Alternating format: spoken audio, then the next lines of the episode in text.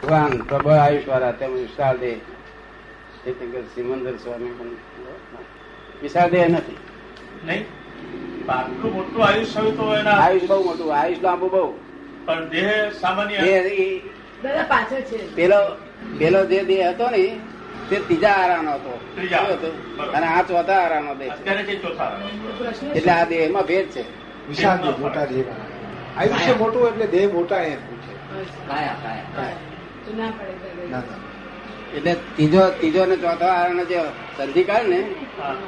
તે વખત નું જે આયુષ ને દેહ હોવું જોઈએ તે વખત નું છે ખબર પડી ને બરોબર હવે દાદા પ્રભુ આ લોકો અત્યારે આપણા આપણા જેવું શરીર ધરાવે છે શું કહ્યું આપણા આપણા જેવું શરીર ધરાવે આપણા જેવું શરીર ધરાવે છે એ લોકો ના શરીર આપણે જ મોટું બહુ આપણાથી મોટો હા એ બેરા ખાધા કાળનો હા સંધિકાળનો સંધિકાળનું ત્રીજા આરા અને ચોથા આરાનું સંધિકાળ હા ત્રીજા આરામાં ભગવાન તે છેલ્લા છેલ્લા વર્ષોમાં ભગવાન થયા હા ઋષભદેવ દાદાથી શરૂઆત થઈ કુશળદેવ ભગવાન ત્યાર પછી આ આ ચોથા આરામાં અમુક કાળ પછી થયેલા એટલે ચોથા આરાને લાયક એમનો દેહ વાળી પણ શરૂઆત ચોથો આરો શરૂઆત બિગિન શરૂઆતમાં બરોબર એન્ડમાં તો આ જે મહાવીરનું થઈ ગયું ને એવું થઈ જાય એ તો સામાન્ય સામાન્ય એમ પેલા.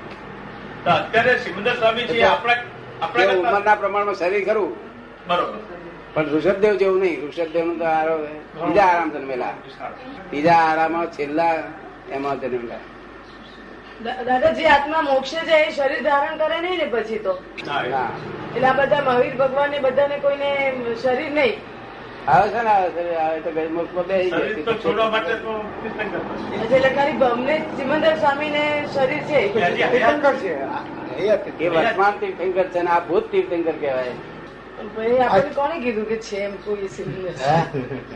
આ અનુભવથી દાદા ભગવાન અનુભવથી વાત છે એક જે કોણે કીધું કે કોને છે? કહું કે સિમંદર સ્વામી છે એમ મહાવીર ક્ષેત્રમાં અત્યારે શ્રીમંત તીર્થંકર ભગવાન છે એમ કોણે કહ્યું કે છે શું સાબિતી આ ભૂતથી પ્રશ્ન પૂછવા જાય ને તો કહે છે ભાઈ તમારા ફાધર ને ફાધર હતા કે નહીં એની શું ખાતરી તો એટલે આનો અર્થ જ નહીં. આ- આ આ પ્રશ્નો નહીં આપણે જે પ્રશ્નો વ્યવહારમાં આપણે ફાધર થાય ના ફાધર હતા એ તો ખબર પડે કારણ કે એનો દીકરો છે એનો દીકરો છે એનો દીકરો છે છે, તો આપણે એટલે આ ખબર પડે કે હું છું તો મારા બાપના બાપ હશે મારા બાપના બાપ હશે મારા બાપના બાપ હશે આ તીર્થંકરો જે કહ્યું છે ને તો બધું કહ્યું છે એક વાક્ય નથી આ આનંદ વાક્ય સાચા છે કેવું છે હજુ તો કૃષ્ણ ભગવાન તીર્થંકર થવાના છે, તે વાત એ વાત સાચી થઈ ગઈ છે, છે. થવાના છે એટલે આમના ઉપર આ તમે સ્ટડી નહીં કરો ને એટલે લાગે તમને એવું. એ આ બધું જ્યારે study કરો ને- forecast છે બધું complete. કારણ કે અવિરોધાભાસ થાય એમનું કેવું અવિરોધાભાસ. પવિત્ર વાણી કહેવાય જો એના પર શંકા પણ ના કરાય બધા તો પણ આ લોકોના આટલું મોટું આયુષ્યની જરૂર છે એ લોકોનો પુરુષાર્થ મંદ હોય છે એ આપણે બુદ્ધિ વાપરવાની જરૂર નહીં. એ બુદ્ધિ વાપરવાની એમાં બુદ્ધિ પડવા જેવું નહીં આજે વ્યાયામ કરીએ આસન કરીએ એ દેહાદાસ વધારે ને એવું. નહીં આપણે જ્ઞાન લીધા પછી હું શુદ્ધાત્મા છું એ ભાન પડે ને હા. તો આ સંઘવી કરે છે બધું હા, બરાબર. એમ તો- તમારે જો આ હા, એ બરાબર છે. દેહાદ્યાસ તો હું પોતે જ છે તો હું લાલ છું તો તો વધે તો કારણ કે શરીર જરા બરાબર રહે તો થોડો વ્યાયામ કર્યો હોય તો ઠીક રહે ઠીક રે એ થ- જે- જે થાય એ જોયા કરવાનું સમજ્યો ને? ઠીક રે બોલ્યા તો ભાઈ થયું તો થયું ના ના થયું તો થયું ના કે થાય નહીં. નહીં થાય. થયું તો મારે સારું ના થયું કે નહીં અને આપણે જરૂર હોય તો આપણે કહેવું કે વ્યાયામ થોડુંક કરો હા એ જ હું પૂછું છું કે જરૂરત હોય તો હા કહેવું પડે ને એમ એમ, એ જ.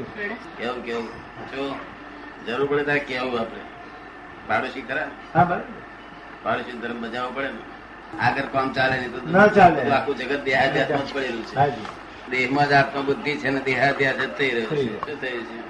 શું થયું છે આ તો તમે તો આને ફાઇલ કહો છો શું કહો છો ફાઇલ કહીએ છીએ હા, બરાબર. પછી રહ્યું જ ક્યાં કયા ગામથી આયા છો તમે?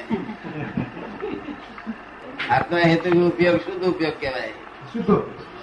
અને સંસાર હેતુ કે ઉપયોગ શુભાશુભ ઉપયોગ હોય શું? એમ ઉપયોગ બે પ્રકારના બસ રિલેટિવ ને રિયલ જોતા જોતા જાય તો શુદ્ધ ઉપયોગ જ રીતે નિરંતર પછી રિલેટિવ રિયલ જોતા જોતા જાય પણ તે વખતે કોણ એમ ના જોવા દે પોતે નક્કી કર્યું હોય ત્યાં કે પાછલા કર્મ એના તો મારે ધક્કો તે બોલાડી મારે એ બને કે નહીં બનતું બની શકે આવે છે તમારે એવું બને છે પાછલા કર્મ ધક્કો મારે છે એનો સ્વભાવ બતાવ્યા કરે નહીં ને કર્મ એનો સ્વભાવ બતાવ્યા કરે નહીં કેટલા વખત શું થાય સુખ આવતું રોકાય બીજું કઈ નહીં બીજી કોઈ નુકસાન